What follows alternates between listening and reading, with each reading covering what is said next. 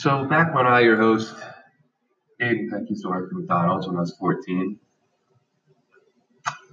I didn't have too many problems with customers, but you know, I got a few stories. And one time I'm standing there behind the register.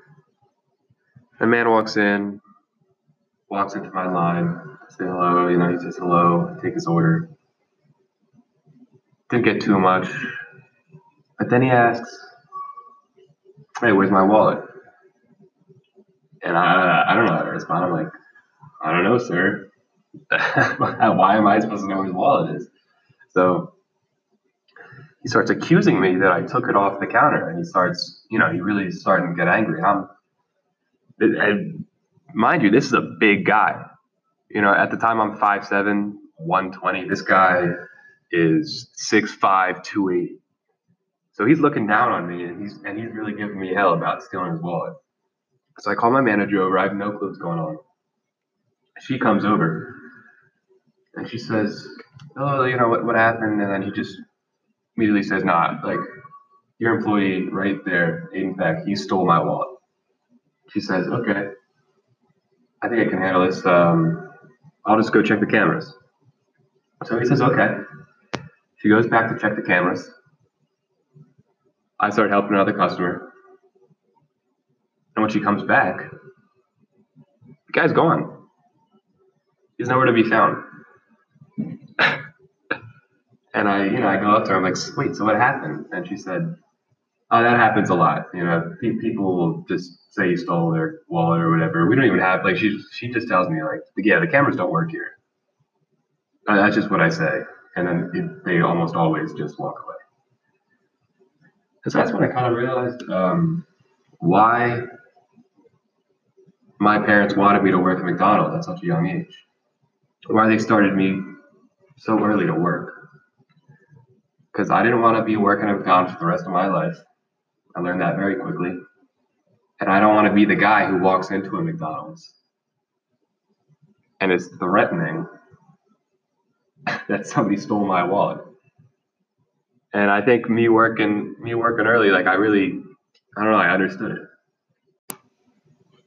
So today I want to talk about Logan Guleff.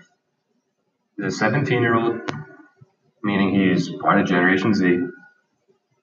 And according to famousnetworths.com, he currently has a net worth of approximately $13 million. Now, I don't know every detail with Logan Guleff's story, but if you just look at the facts, he kind of. All right, just look at this. So, when, according to the famous famouspeople.com, when he was nine years old, he enters the Jif Most Creative Peanut Butter Sandwich Contest, and he wins,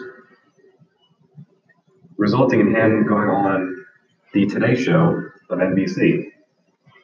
Soon after this, he finds himself winning the Healthy Lunchtime Challenge in Tennessee. This challenge was even sponsored by the First Lady, Michelle Obama, resulting in him meeting Barack Obama, the current president at the time, and of course, Michelle. Now, why did he find so much success at nine years? Like, how do you how do you find so much success at nine years old? You don't have you don't have a drive at nine years old.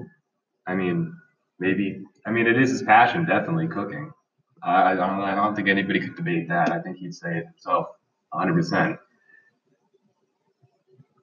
But kids find their passion all the time, either whether it being sports or something else. What? How is he able to market himself and find so much success? Is it because his parents? You know, do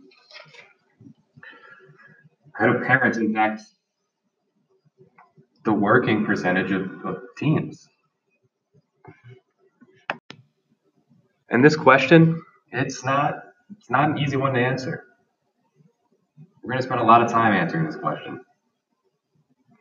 And that's all I have for today. So hopefully you guys jump into the next one and listen in on me trying to figure out this question.